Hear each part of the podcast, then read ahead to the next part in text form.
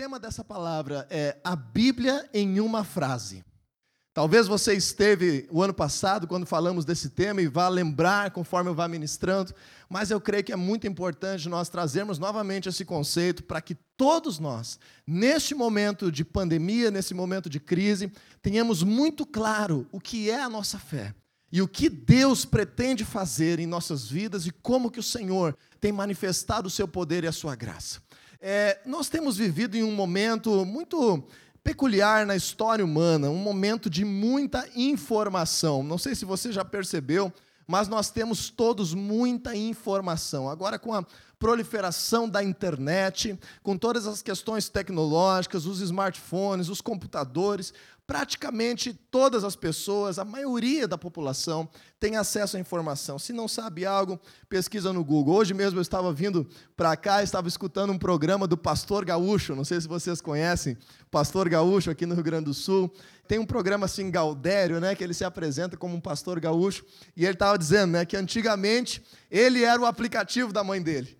Então, quando a mãe precisava de um táxi, ele tinha que ir lá na faixa chamar um táxi. Quando a mãe precisava de uma comida, ele que tinha que ir lá no armazém buscar comida. Quando a mãe precisava dar um recado para a comadre, é ele que tinha que ir lá e dar o um recado para a comadre. E hoje ele diz que a vida das crianças ficou mais fácil, porque agora tem o Uber, agora tem o, o 99, agora tem o iFood, agora tem o WhatsApp. Então, o que eu estou querendo dizer contigo? Que a vida tem mudado. E nós temos tido cada vez mais informação, mais acesso à informação. Contudo, é tanta informação, é tanta opção, são tantas formas de nós buscarmos coisas que nós acabamos confusos. Nós acabamos, às vezes, embaralhados nisso tudo. Nós acabamos, de certa forma, um tanto quanto perdidos em saber como realmente conduzir as nossas vidas de tantas formas diferentes. Por exemplo, nos últimos dois anos, nossa população tem falado de política como nunca antes. E a gente escuta um, escuta outro, escuta outro, e daqui a pouco, se a gente não tem uma convicção da essência de quem nós somos, nós ficamos perdidos. E assim somos em todas as áreas da vida, inclusive na busca a Deus. Se você for ver hoje nas opções que nós temos de buscar a Deus, nós temos opções diversas, propostas diversas, filosofias diversas, N formas que se apresentam e dizem: olha, aqui dessa forma você pode encontrar a Deus, olha, é dessa forma que você encontra a Deus. Não, é dessa outra forma que você tem que viver para encontrar a Deus.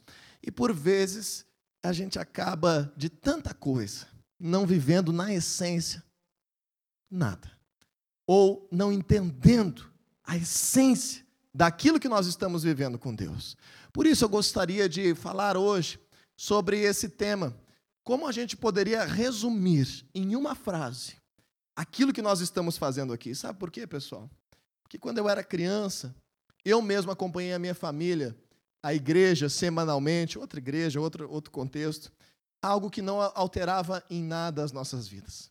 Algo que não fazia um sentido para a nossa semana, simplesmente por tradição religiosa. Por muitos anos, muitas pessoas buscaram a Deus apenas porque os pais faziam, apenas porque a família fazia, assumiam uma religiosidade só por causa que herdou isso na sua casa, mas, em primeiro lugar, não causava nada na sua realidade. Em segundo lugar, só fazia porque os outros faziam. Em terceiro lugar, não percebe sentido disso. E aí perde o prazer, perde a alegria, perde a razão de ser, perde a vontade. Assim é com o trabalho, assim é com o casamento e assim é com a nossa vida com Deus. Nós precisamos saber o porquê que nós estamos vivendo, nós precisamos entender a essência das coisas para que nós venhamos experimentar vida. Então gostaria que tu pudesse abrir tua Bíblia em João, então, capítulo 3, versículo 16. E aqui nós vamos estar lendo uma frase, um versículo da Bíblia que, na minha opinião, é o resumo de todo o projeto de Deus para a humanidade. Na minha opinião, esse é o versículo mais importante da palavra de Deus. Na minha concepção, essa frase é a frase central de tudo aquilo que Deus tem para fazer na vida da humanidade e nessa terra. Vamos ler juntos João 3,16? Diz assim: Porque Deus amou tanto o mundo que deu o seu Filho unigênito, para que todo aquele que nele crer não pereça, mas tenha a vida eterna. Porque Deus tanto amou o mundo que deu o seu Filho unigênito, para que todo aquele que nele crer não pereça, mas tenha a vida eterna. Talvez olhando assim de uma forma inicial, de uma forma superficial, esse, esse versículo, essa afirmação da palavra de Deus, não cause imediatamente um sentido para as nossas vidas. E isso foi por muito tempo motivo das pessoas, por exemplo, perderem o interesse de ler a Bíblia. Porque se a gente é, lê a Bíblia apenas assim, na correria, superficialmente, a gente tem uma dificuldade muito grande de compreender a Bíblia. E aí nós acabamos desanimando ou se torna um fardo, se torna uma coisa religiosa. Então eu gostaria nessa manhã de te explicar a essência desse texto, a essência disso que é o centro da palavra de Deus, para que com base nisso você consiga elevar as tuas expectativas, você consiga elevar a tua fé, você consiga elevar a noção do que Deus está para fazer na tua vida, na tua casa, na tua realidade, em tudo aquilo que você vive. Por exemplo, pessoal, diante de tantas opções, de tantas formas de nós buscarmos a Deus, esses dias eu estava lendo um livro sobre o cristianismo e me deparei com uma frase de um grande escritor, um grande pensador cristão, do século passado, especialmente, foi o auge aí da sua carreira, que se chama C.S. Lewis. E ele escreveu um resumo sobre o cristianismo na concepção dele, que ele diz assim: Eu acredito no cristianismo tanto quanto acredito que o sol nasceu. Não somente porque o vejo, mas porque a partir dele vejo todo o resto. Veja que, que importante esse pensamento. C.S. Lewis afirma: Olha, eu acredito no cristianismo tanto quanto o sol nasceu. Ou seja, eu não tenho dúvida. Isso é uma verdade, isso é uma realidade. E muitas pessoas param por aqui. Muitas pessoas estacionam aqui. Bem, eu acredito na Bíblia porque eu sei que é verdade, então eu preciso acreditar. Mas agora, o que isso causa na nossa vida?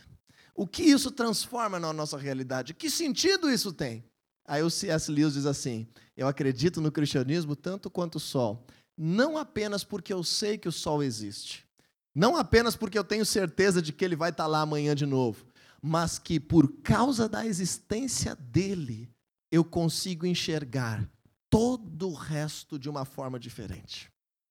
Por causa do sol, ele não só é uma verdade absoluta lá longe, mas por causa dele, eu crendo nele, percebendo ele, eu consigo ver tudo, tudo, tudo, tudo de uma nova forma, de uma forma melhor, de uma forma mais ampliada. Eu consigo receber algo da influência, da grandeza disso sobre a minha vida. Então, assim C.S. Lewis afirma. E assim eu quero afirmar para ti.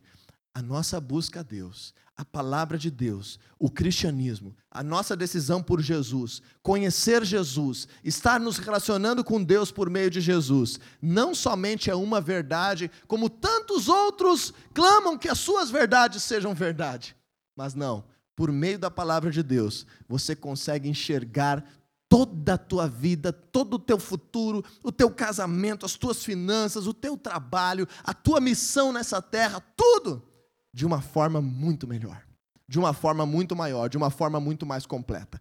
Então, nós vamos hoje estar aqui dissecando esse versículo da palavra de Deus, vamos deixar ele no telão aí, dizendo assim: Porque Deus tanto amou o mundo que deu seu filho pelo mundo. Primeiro lugar, pessoal, qual é o grande erro que muitos cometem lendo essa afirmação? Muitos cristãos, por muito tempo, entenderam que essa frase não queria dizer exatamente o que estava querendo dizer. Ou seja, de que Deus não ama de verdade todo o mundo, mas que Deus amaria apenas os seres humanos. E o mundo inteiro Deus detestaria. Todos os ambientes de vida Deus não amaria.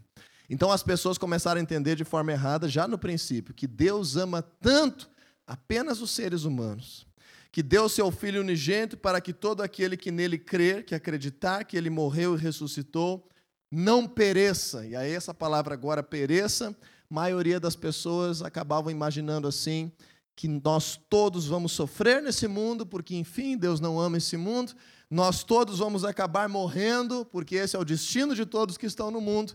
Mas Deus tem uma saída para que mesmo morrendo, nós não venhamos terminar para que haja um novo começo após a morte. Então, não pereça, mas tenha vida eterna. Deixa eu te dizer, essa concepção de vida eterna tradicional que muitos de nós aprendemos e que está inculcada aí na nossa mente, era uma concepção de que aqui nessa terra eu sou destinado a sofrer, que Deus não está muito interessado em melhorar esse ambiente, porque o mundo todo é mau, que o Senhor quer me salvar por eu acreditar nele, mas isso realmente só vai fazer sentido depois que eu morrer.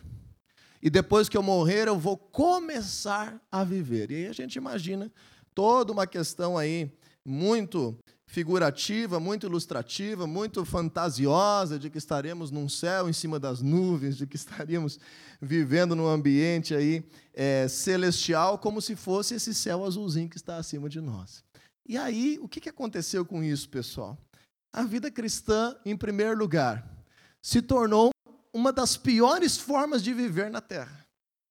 As pessoas de fora da igreja não queriam saber de participar de algo cristão, porque as pessoas cristãs eram aquelas pessoas que eram mais desleixadas com o seu trabalho, as pessoas cristãs eram aquelas pessoas que tinham a pior aparência. As pessoas cristãs eram aquelas pessoas que falavam coisas que ninguém entendia. As pessoas cristãs eram aquelas pessoas que ficavam o tempo todo apontando o dedo na cara dos outros. Então isso fez com que a igreja estacionasse e as pessoas vivessem numa bolha, achando então que o dia que eu morrer Deus vai fazer alguma coisa. Bem, eu preciso te dizer que isso é uma forma para não dizer assim fantasiosa ou mentirosa, extremamente limitada de entender a palavra de Deus. E hoje nós vamos trazer aqui um conceito amplo que eu espero que faça sentido na tua vida, que mude a tua forma de pensar e que traga algo poderoso de Deus para a tua casa e para essa semana e para tudo aquilo que você tem planejado. Amém, gente? Então diz assim a palavra de Deus, que Deus amou, em primeiro lugar, João 3,16, Deus amou tanto o mundo a Bíblia diz que Deus amou o mundo, Deus amou o mundo. Essa palavra mundo é a palavra grega cosmos, que, como nós estudamos, né, em português também tem essa palavra cosmos, as coisas cósmicas, são as coisas do todo o ambiente de vida. Então Deus amou o mundo inteiro e inclui as nossas vidas, mas Deus ama a sua criação. Se você olhar para a rua, você vai ver uma série de estruturas que foi Deus que criou. Se você olhar para a natureza, você vai ver a presença de Deus ali representada. Se você olhar para os céus, você vai ver a imensidão do poder de Deus, da beleza de Deus. E Deus ama toda a sua criação. Deus ama a nossa cidade. Deus ama a nossa família, Deus ama a nossa história, Deus quer ver a nossa vida transformada, Deus ama todos os ambientes do mundo. O que, que aconteceu, pessoal? Que a história humana se desenrolou de tal forma ruim, de tal forma negativa, que por gerações e gerações e gerações, povos, povos e mais povos, quiseram, optaram por viver distantes de Deus. E o que que isso causou? Uma constante evolução de destruição. A natureza humana começou a descambar para um lado que não foi a intenção de Deus. Então, todo mundo começou a perecer demais, começou a ser destruído demais. Quando Jesus veio à Terra, a expectativa de vida das pessoas não passava de 50 anos de idade. Não tinha recurso de saúde, não tinha recurso de higiene. E antes de Jesus vir, pior ainda, mais debilitado ainda, uma humanidade sanguinária, as pessoas vivendo de forma exageradamente mais violenta do que hoje, com menos saúde do que hoje, com menos estrutura familiar do que hoje, tudo indo de mal a pior. Por quê? Porque estava decididamente afastado de Deus. Assim é a nossa vida também. Quando nós escolhemos decididamente viver afastados de Deus, a nossa vida, infelizmente, tende à destruição. E isso não é questão de sorte ou azar, isso é questão de consequência espiritual sobre a nossa realidade. Não é Deus que causa miséria nas vilas da nossa cidade, não é Deus que causa doença nas pessoas que estão ao nosso redor, não é Deus que traz epidemia sobre nós. Não, tudo isso é consequência da forma como por gerações e gerações nós temos escolhido viver distantes de Deus. Então, agora, o que, que acontece nesse texto? Qual é o centro da palavra de Deus? O tempo todo a palavra de Deus mostra o quê? Deus quer fazer parte da nossa vida. Só que o ser humano se afastou de Deus. Então agora nós chegamos no ponto central. Deus amou tanto esse mundo. Deus ama tanto a tua vida. Deus ama tanto a tua família. Deus ama tanto a tua cidade. Que ele fez o que seria a decisão mais difícil para alguém tomar. Entregou o seu filho em sacrifício para que o sangue de seu filho inocente pudesse vencer a morte, vencer o pecado, vencer todo esse domínio de trevas que estava sobre este mundo e possibilitar agora a restauração da interação de Deus sobre a nossa vida e sobre a nossa casa. Então, quando nós cremos em Jesus, nós abrimos a porta para que comece a vir presença de Deus, comece a vir palavra de Deus, comece a vir princípios de Deus, para que a nossa linguagem mude, a nossa mente mude, os nossos planos mude, a nossa forma de ser marido, de ser esposo, de ser filho mude, a nossa forma de construir a sociedade mude e nós venhamos experimentar aquilo que Deus tem. Então não esqueça disso. Deus ama demais essa terra inteira. Deus ama demais esse mundo. Deus ama demais tudo aquilo que você faz. Deus ama o teu trabalho. Deus te deu habilidades. Deus ama os teus estudos. Foi Deus que tem te proporcionado tudo isso. Deus ama a tua saúde. Deus quer que você viva bastante. Porque naquele pensamento antigo, parece que quanto antes eu morresse seria melhor. Parece que quanto mais rápido eu morrer, seria melhor, porque nada nessa terra presta, eu quero estar junto de Deus. Isso é uma mentira. O Senhor tem promessa na Sua palavra de nos dar vida longa, de nos dar uma família abençoada, de nos dar um trabalho próspero, de nos dar alegria de viver, de restaurar a nossa saúde. Você lembra o caso do rei Ezequias, se você já está um pouco mais familiarizado com a palavra de Deus no Antigo Testamento? Ele foi acometido por uma doença e ele orou ao Senhor, pediu misericórdia a Deus e era um rei.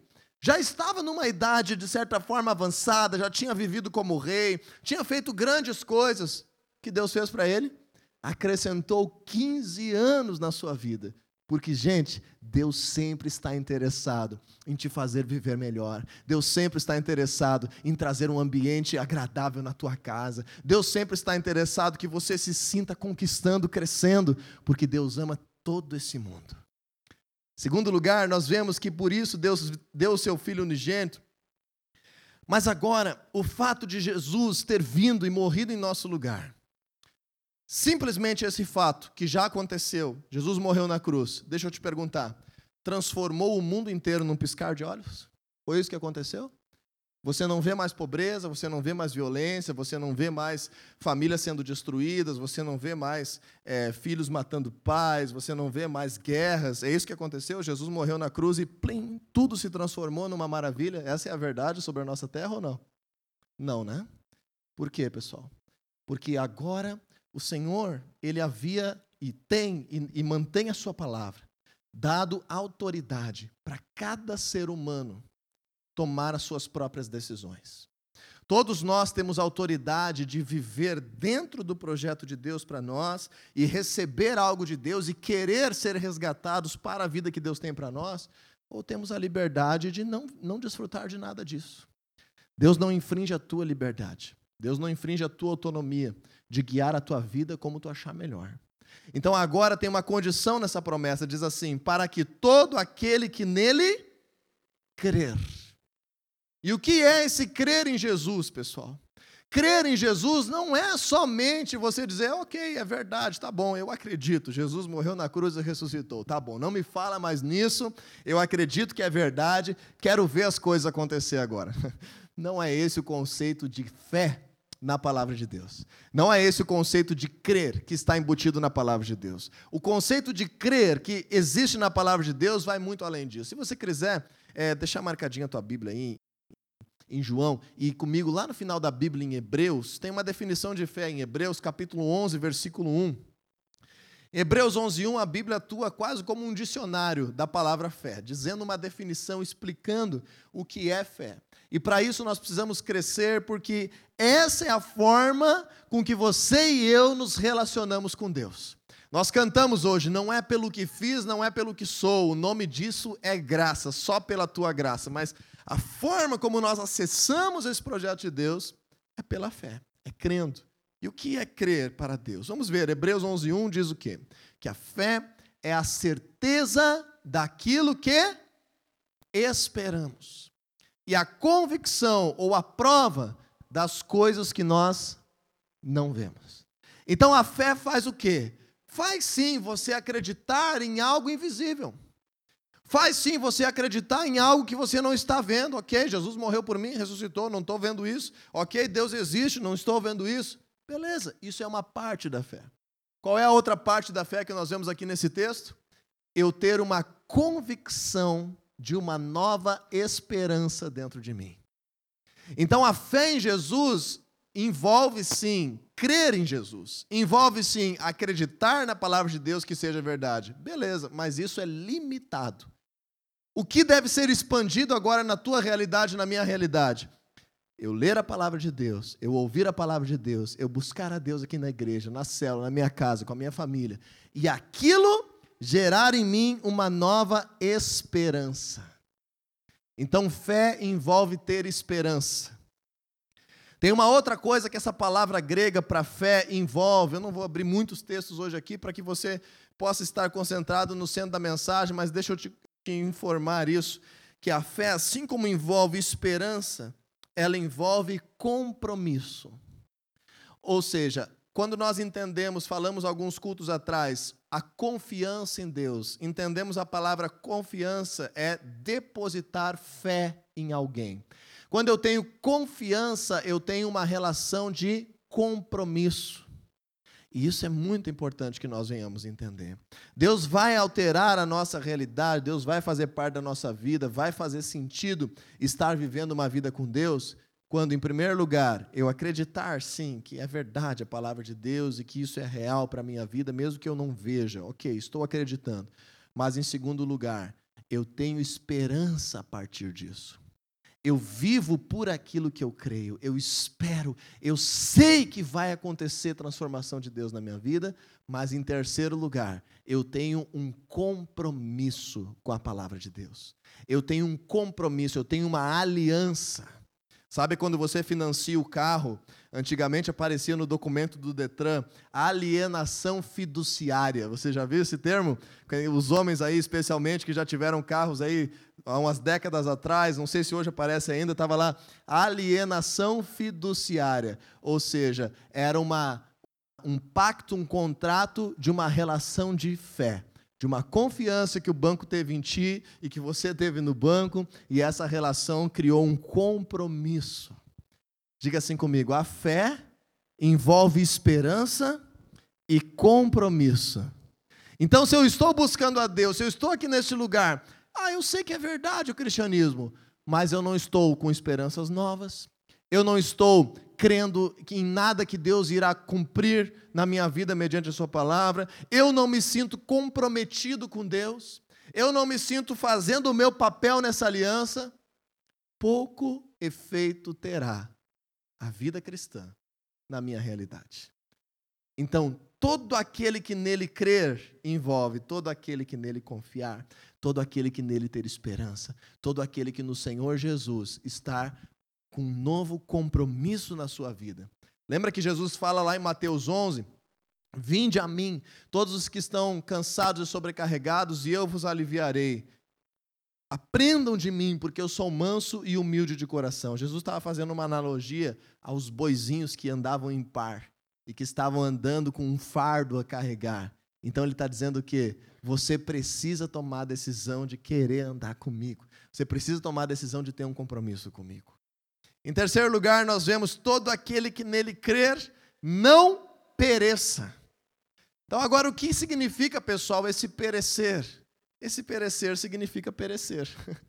Ou seja, quando nós temos alguma coisa que está perdendo o seu sentido, que está perdendo o seu valor, que está perdendo a sua utilidade. Por exemplo, nós estamos arrecadando aqui alimentos já há mais de mês para suprir necessidade de famílias que estejam precisando. Nós já distribuímos muitas cestas básicas, tanto com pessoas que estão ligadas conosco, quanto especialmente projetos em comunidades mais carentes, na zona rural de Viamão, em outros bairros de Viamão, por meio de vários projetos.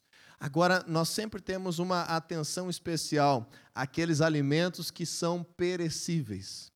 Porque com os alimentos perecíveis existe um prazo de validade para que nós venhamos desfrutar deles. Então, se eu te der uma caixa de leite que a data de validade é, é 1 de março de 2011, você vai querer fazer o uso desse leite na tua casa ou não? Mas ele é leite.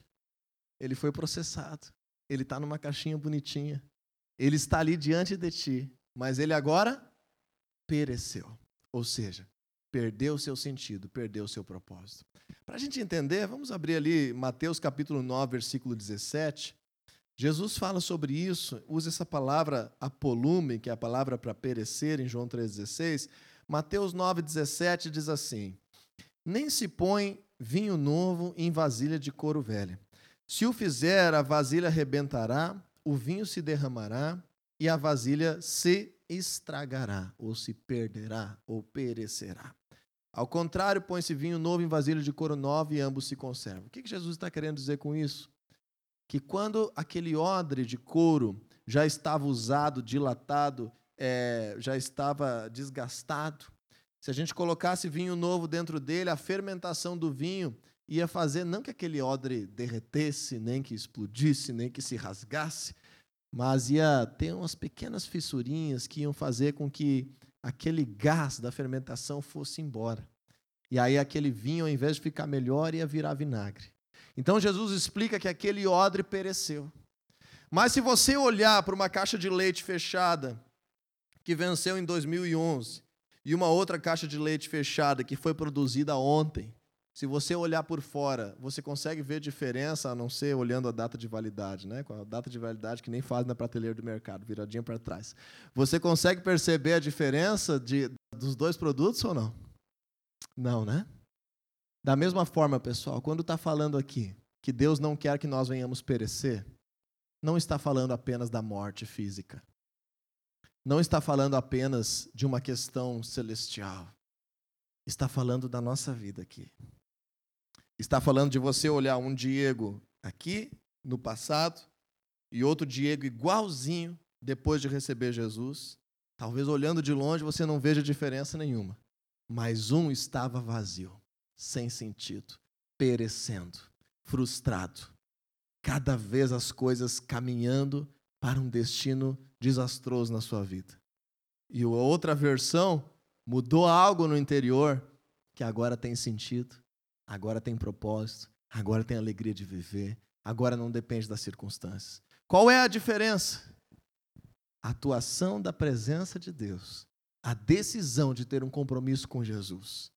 E isso é uma das coisas mais preciosas da palavra de Deus. Então, voltando a João 3,16, diz assim: porque Deus amou o mundo, lembra o mundo todo, de tal maneira, para salvar esse mundo, deu seu Filho único, unigênito, para que todo aquele, toda pessoa que entendesse a verdade, acreditar, ok, mas mais do que isso, ter esperança de transformação, ter um compromisso com essa palavra, ter um compromisso com esse Deus, essa pessoa, cada um que ouvir essa mensagem e ter essa fé verdadeira em Jesus, não vai mais viver uma vida vazia. Não vai mais viver uma vida sem sentido. Não vai mais empurrar com a barriga o seu casamento. Não vai mais achar uma desgraça levantar segunda-feira. Não vai mais não querer ter vontade de voltar para casa. Não vai mais ter medo da morte, ter medo do futuro. Não vai mais andar ansioso, angustiado. Não vai mais perecer, porque não foi para isso que foi criado. Isso é um resultado de uma vida sem Deus. Vai agora desfrutar de uma vida verdadeira e uma vida eterna. Veja que preciosa a palavra de Deus. E toda a Bíblia é sobre isso. Toda a palavra de Deus é sobre isso. Ou para nós entendermos o quão falho nós somos sem Jesus, ou para nós nos agarrarmos a milhares de promessas que vão se cumprir na nossa realidade junto com Jesus. Para renovarmos as nossas esperanças e para termos certeza de que a vida com Deus é uma vida transformada. Então, esse é o centro da palavra de Deus é o centro da razão de sermos cristãos, é o centro de, da vontade que você tem de orar, da vontade que eu tenho de ler a Bíblia, é o centro do prazer que nós temos de nos reunir para adorar a Deus, porque nós sabemos, sem Jesus eu estava vazio, sem Jesus eu estava perecendo. Uma semana que eu vivo longe de Jesus, eu já me sinto meio que parece que o meu temperamento está vindo para fora de novo, parece que eu estou agindo de novo, trazendo prejuízo para a minha vida, parece que as coisas estão esvaziando porque eu sei que eu preciso de Deus na minha vida. Eu preciso viver de forma diferente. E agora, pessoal, essa vida que o Senhor Jesus causa todos os dias em nós, ela passa por três grandes esferas de ação, que eu quero que você guarde isso aqui, para que você tenha expectativa de viver essas três grandes esferas de ação. Primeira delas, que o teu ser, o teu indivíduo, a tua vida interior seja transformada por essa presença de Deus. Então, a primeira coisa que Deus faz nas nossas vidas é restaurar o nosso ser. O que significa, Diego, restaurar o meu ser? Primeiro, me dá essa razão de viver aí inexplicável, me dá essa esperança, me dá essa alegria que não depende das circunstâncias, me tirar dessa depressão, curar minhas enfermidades. Muitas vezes Deus cura de início, muitas vezes demora um pouquinho mais, mas eu sei, eu, eu renovo as minhas esperanças, eu não perco mais a vontade de viver, eu venço o medo, eu tenho novas expectativas, eu acredito que o meu casamento vai ser restaurado, eu começo a entender que Deus me muda, que Deus me fortalece, que Deus me transforma. Mas essa é só a primeira coisa que Deus faz. De três grandes esferas de ação que estão preparadas para que você viva. Primeira delas, então, o Senhor restaura as nossas vidas. Segunda, qual é a segunda forma que Deus atua agora que nós nos voltamos para Ele, encontramos sentido de viver, encontramos vida eterna? A segunda forma, nós acabamos gerando frutos na nossa vida que pessoas que estão pertinho de nós podem colher. Então nós nos tornamos abençoadores na vida de outras pessoas nós nos tornamos testemunhos da presença de Deus. Nós nos tornamos uma fonte de águas vivas. Lembra da semana passada? Nós nos tornamos alguém que não somente recebe algo de Deus, mas que agora frutifica. E como é que a gente faz para colher o frutinho da árvore? Nós temos que chegar pertinho e participar daquele momento perto da árvore. Então, as primeiras pessoas que vão ser abençoadas pela minha vida e pela tua vida são as pessoas que estão próximas de nós. São os teus amigos, são a tua família, são as pessoas que fazem parte da tua vida, são os teus colegas de trabalho. Ah, Diego, mas isso é muito difícil. Não é difícil. É preciso mudar as tuas esperanças. É preciso mudar as tuas concepções. Deus vai fazer com que a palavra dele se cumpra e você seja sal nessa terra. Você seja luz neste mundo, porque Deus amou o mundo e ele te usa para transformar a realidade desse mundo. O Senhor te usa para fazer da tua família um lugar melhor. O Senhor te usa para abençoar pessoas. O Senhor te usa para trazer conselho da palavra de Deus. O Senhor te usa para ser uma pessoa agradável, que os outros gostam de estar junto. O Senhor te usa para que você leve o amor de Deus àqueles que estão necessitados. Essa é a segunda forma que Deus atua na tua vida. Mas eram quantas, pessoal? Três. Qual é a terceira forma? Todos nós quando fazemos parte do reino de Deus. A palavra de Deus diz que nós somos resgatados do domínio das trevas e transportados para o reino do Senhor Jesus. Depois, lá em 1 Pedro 5,8, diz que nós temos um adversário, Satanás é nosso adversário, que fica muitas vezes rondando as nossas vidas para impedir que nós venhamos ser luz neste mundo impedir que nós venhamos transformar esse mundo que muitas vezes está assim no ambiente de trevas, está assim perecendo, está assim em ambientes que não têm a presença de Deus. Então, agora, como diz lá em Efésios capítulo 6, cada um de nós está vivendo numa guerra espiritual. E temos a mesma missão de Jesus, de destruir as obras do diabo. Então, em terceiro lugar, nós nos levantamos como cidadãos do reino de Deus que tem a vida de Deus para destruir as obras do diabo e estabelecer o reino de Deus. Como é que eu faço isso? Bem, em primeiro lugar, mudou a minha vida. Em segundo lugar, está mudando a minha vida, né? Isso é uma constante. Em segundo lugar, alguém já está colhendo frutos da presença de Deus ao meu redor. Em terceiro lugar, eu vou usar essa minha vida, eu vou usar as minhas habilidades, eu vou usar a influência que eu tenho. Que influência que eu tenho? Ou é no trabalho, com colegas, ou é como chefe, ou é lidando com clientes, ou é lá na escola com os meus colegas, ou eu posso ser um avô, uma avó que tem influência sobre os seus netos, um pai, uma mãe que tem influência sobre a sua casa. E vou fazer com que naquilo que Deus me deu, nos lugares em que Ele me colocou, eu possa de fato estar destruindo as obras do diabo. E o que é destruir as obras do diabo? Eu me levanto contra a corrupção, eu me levanto contra a mentira, eu me levanto contra a prostituição, eu me levanto contra o adultério, eu me levanto contra aquilo que destrói a vida das pessoas, porque eu sou um cidadão do reino de Deus. Então veja que profundo e grande, poderoso é o projeto de Deus para a nossa vida. Deus amou tanto esse mundo que deu seu Filho unigênito. Todo aquele que nele crê, ter esperança, se comprometer com ele, não vai mais perecer, mas vai ter vida eterna. Essa vida eterna começa agora. Essa vida eterna começa hoje. Nós semeamos no Espírito de Deus para a vida eterna. E o Senhor Jesus, ele declara assim: não ajunte tesouros nessa terra onde a traça corrói e o ladrão pode roubar. Mas o teu coração esteja em ajuntar tesouros celestiais, coisas eternas. E eu termino essa manhã te perguntando: o que você tem feito para a eternidade? Que pessoas você tem marcado para a eternidade? O que você tem mudado nessa terra para a eternidade? Eu sei que muitas vezes é pouquinho, muitas vezes nós estamos ainda numa esfera pequena, mas seja fiel no pouco e Deus vai te fazer crescer. O Senhor tem para ti uma vida eterna.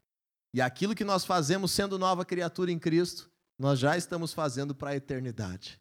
Quando nós estivermos vivendo no, em novos céus e nova terra, depois de toda essa realidade nossa passar, não sabemos quando isso vai acontecer. Mas lembra que a palavra de Deus declara que aqueles que estão em Cristo, Paulo nem usa o termo morrer. Paulo usa o termo dormir. Porque diz que nós ressuscitaremos para uma nova criação, uma nova vida futura. Ou seja, estaremos dormindo somando a consciência, a existência, as obras que nós praticamos nessa terra de vida eterna. Entenda, pessoal, é muito grande o que Deus tem para nós. Nós saímos de uma condição de pecado, de medo, de fraqueza, de insegurança, para entrar numa condição junto com Jesus, em que a minha vida é salva em que pessoas colhem frutos de mim, em que ainda eu sou usado por Deus para implantar o seu reino e destruir a obra das trevas.